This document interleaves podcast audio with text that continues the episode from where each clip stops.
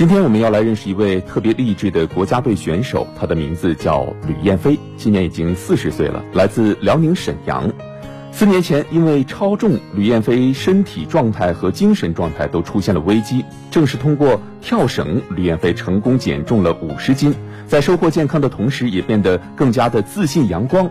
不仅如此，吕燕飞还一路跳进了国家队，代表中国冲刺国际跳绳赛场。今日面孔，让我们一起来听一听吕燕飞的励志人生。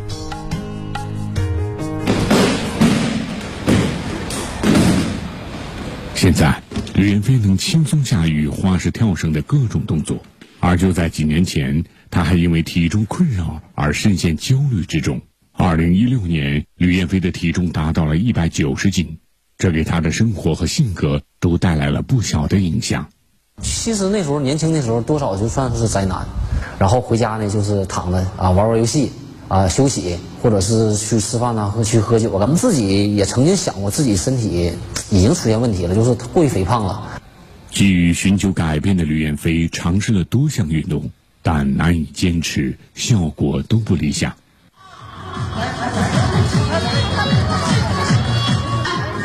直到有一天，在公园散步的他看到有人在进行花式跳绳表演，眼花缭乱的动作让吕燕飞心生向往。实际上那时候刚开始跳绳的时候，我连十个就是二十个绳我都跳不下来。一是喘，二是总是出现失误，总是出现失误，然后就觉得这么简单的一个运，当时就认为跳绳很简单，这么简单运动为什么人家能做好，我做不好？多少有点不甘心。那时候我这个年龄，我觉得我的体能，我如果我要是把体重减下来了，我应该不不会输给他的。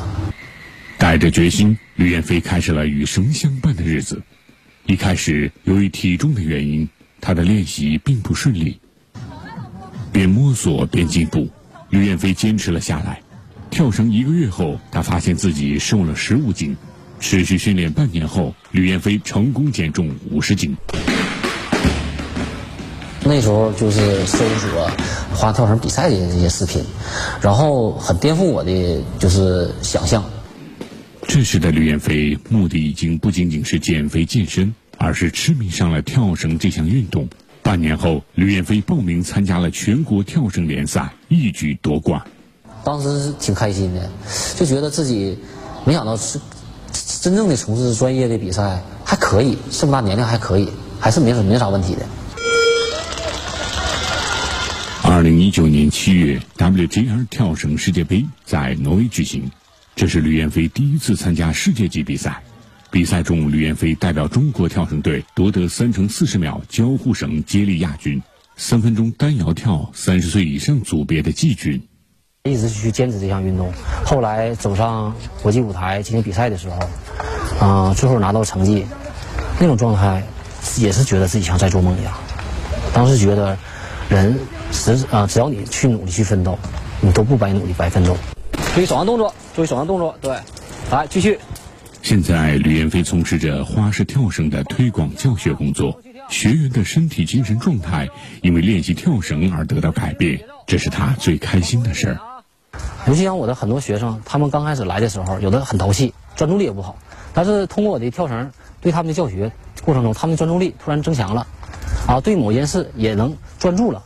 然后还有有的同学的身姿非常不好，但是通过跳绳，家长就跟我们反映说，我们的孩子。身姿最近身板非常直，然后他的体型也特别好，我觉得我我我我当时就觉得我非常开心，因为这是跳绳给带来的变化。